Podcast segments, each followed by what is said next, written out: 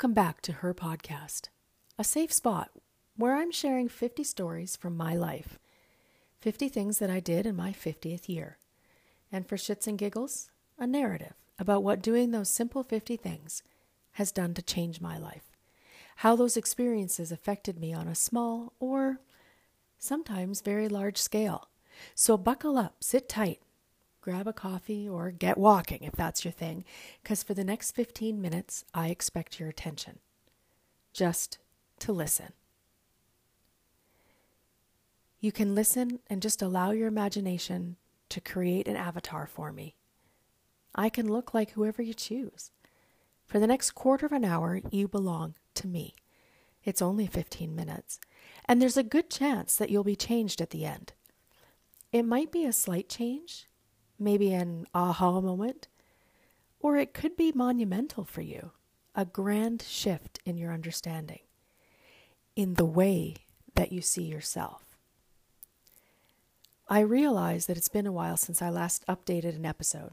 And I know I said I'd be more consistent, and that in addition to promising access to my unlimited wit and je ne sais quoi, let's just insert the word charm here, perhaps, I should be providing regular posts. I should. I know that I should, and I know that according to the experts, my lack of commitment to the project may even trigger a few to unsubscribe. For me, that's honestly okay. That just means that they either aren't ready or that my message isn't intended for them. And that's okay. So here we go. Good morning from Paris. How have you been? And to those of you that opted to continue listening, have you been? Have you been to Paris? If you haven't made the trip to see Paris, please ensure that the destination makes it onto your bucket list. It's a must see. Not a maybe if I can make it someday see, but one that shouldn't be missed, honestly. It's more than a tourist destination, more than just a bustling big city. It's more than fashion. It's more than Notre Dame or the L'Arc de Triomphe it's magic. Bonjour. Comment ça va? Don't you just love it? The sound of the French language is pure bliss, particularly when it's delivered with an authentic accent, not like mine. Our sensual self reacts to the sound. Humanity is magnetically drawn to the city of love. It's a humming cornucopia of abundant romance. It oozes from the walls of the brownstones, seeps from the sidewalks into the air, floating around us, poking at our hearts, and tickling our senses, igniting in us a passion for the new and the immensely possible, provoking the thought of what might be. What could we find? What do we want to find? Love. Everyone wants to find love. It's our second strongest instinct after survival. But where is it? I have had the privilege of visiting Paris more than once. I wouldn't say that I'm abundantly familiar with the city, but I can find my way around. And I have found my way. Early morning is a great time to stroll. A walk through the Jardin des Tuileries with a coffee in the morning is definitely essential. It's where I found the love that I needed. For you, it could be Central Park in New York, Stanley Park in Vancouver, or even Nose Hill Park in Calgary. The location is not actually relevant. Your state of mind is.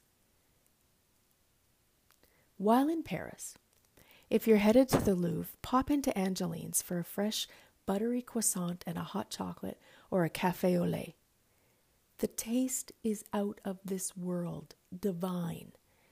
It's not even, you can't even put words to it. One of the 50 things that I experienced in my 50th year was in Paris.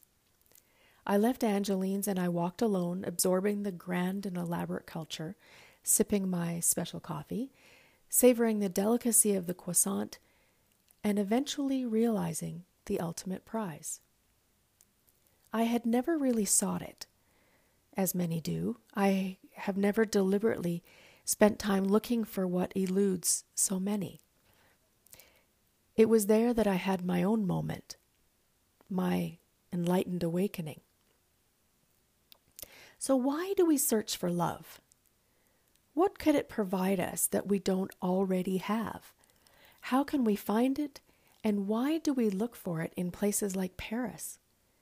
What happens to us when we visit the city of love that couldn't happen in any other city, like maybe the one that we actually live in? What triggers our need to search for it so desperately? Will we ever find it?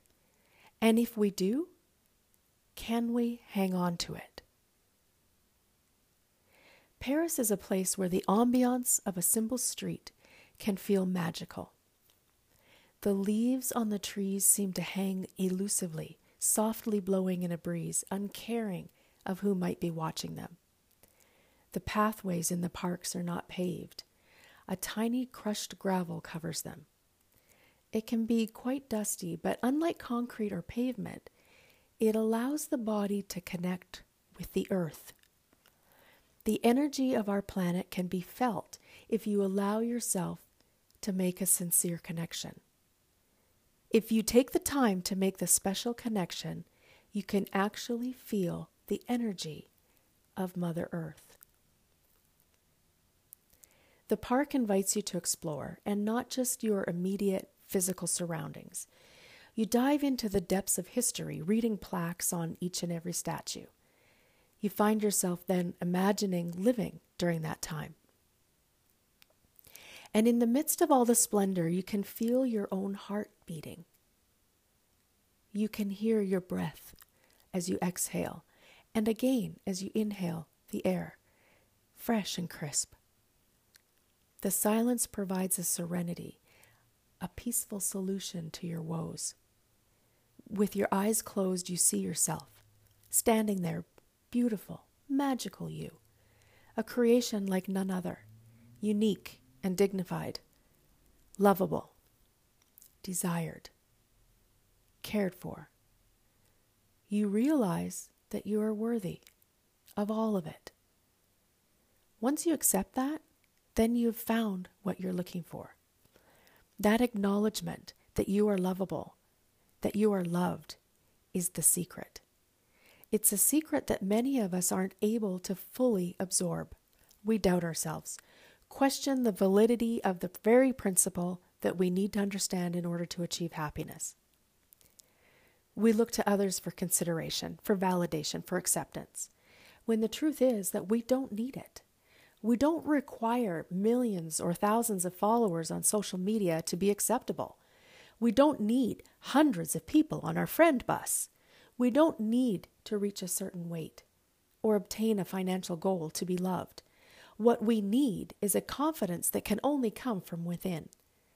That confidence permits the presence of love in our lives. We all have it. It's a birthright, not a privilege. Let that sink in. It's a right to feel loved and accepted, not a privilege. So, what happens to us? If it's a right that we're born with, why don't we live each and every day in harmony and bliss? Well, it's rather simple, really, and yet we fail to see where we're going wrong. Humanity as a whole surrenders to the desires of the flesh. We give in to what our body and our mind tell us that we need. Your inner dialogue tells you what you want, what you need, what your cravings are, and what you're deserving of.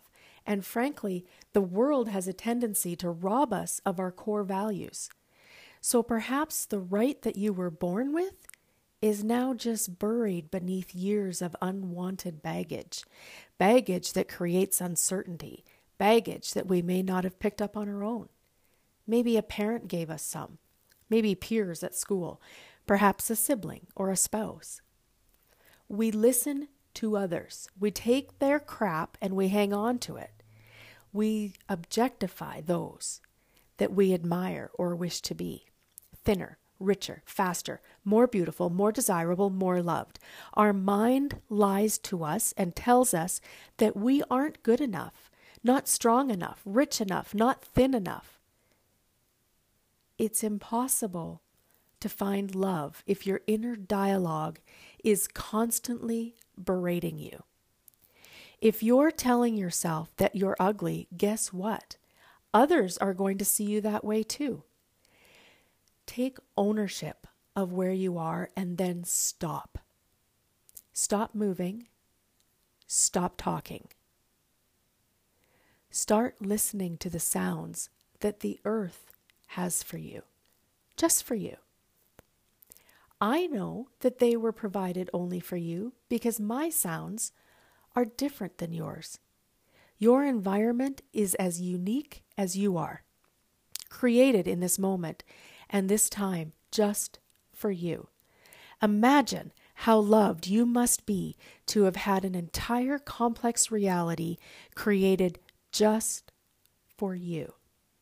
Everything that is happening in this very moment is yours. Breathe that in. If you don't like what you see, then exhale it. Get rid of it and manifest a new perspective. That's all there is to it. You get to decide. You can be love. You are love. You are lovable. We are all worthy of love. It's already within us. You had it on the day that you were born. You didn't lose it. You maybe just have lost sight of it. It's gotten buried. Throw the crap, the baggage out of the way, and see it there at the bottom of the pile the love that was given to you. Dust it off, pick it up, and wear it proudly, like a peacock. Show it off. When you do, you will attract more abundantly. It's incredible, really, how much love is surrounding us, how much love is available to us, and we just can't see it. Until we see our own, we cannot genuinely see it in others once we find it. Once we have found it, we need to ensure that we don't lose it or bury it again. But how can we keep it on the surface? How can we ensure that it doesn't disappear again?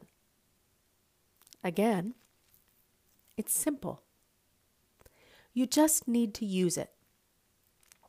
Share it. Give it away, and more will come back to you. That's the law of attraction manifesting right before your eyes, exactly how it was intended. Share it with others. Even when you think that you might only have enough left for yourself, when you're feeling low or down and out, give the love to someone who needs it more than you do. A simple smile, a greeting, hello, a thank you. Trust me, it's worth it. The universe has a never ending supply. And when you offer up some love for another, you will be rewarded with more. That's how it works. You have to have it to offer to another to receive more. So start outside. It could be in Paris, but it certainly doesn't have to be. You could have a coffee or a hot chocolate and a croissant, but really, you need only yourself. Connect with the earth. Inhale, exhale, and find what you've been looking for for so long.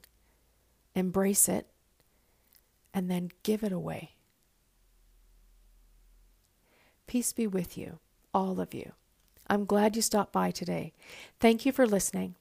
If you'd like to read, you might consider buying a copy of Her and Her Too, a scrumptious tale of a young reincarnate finding her way on Earth learning to live, and plotting to save our world.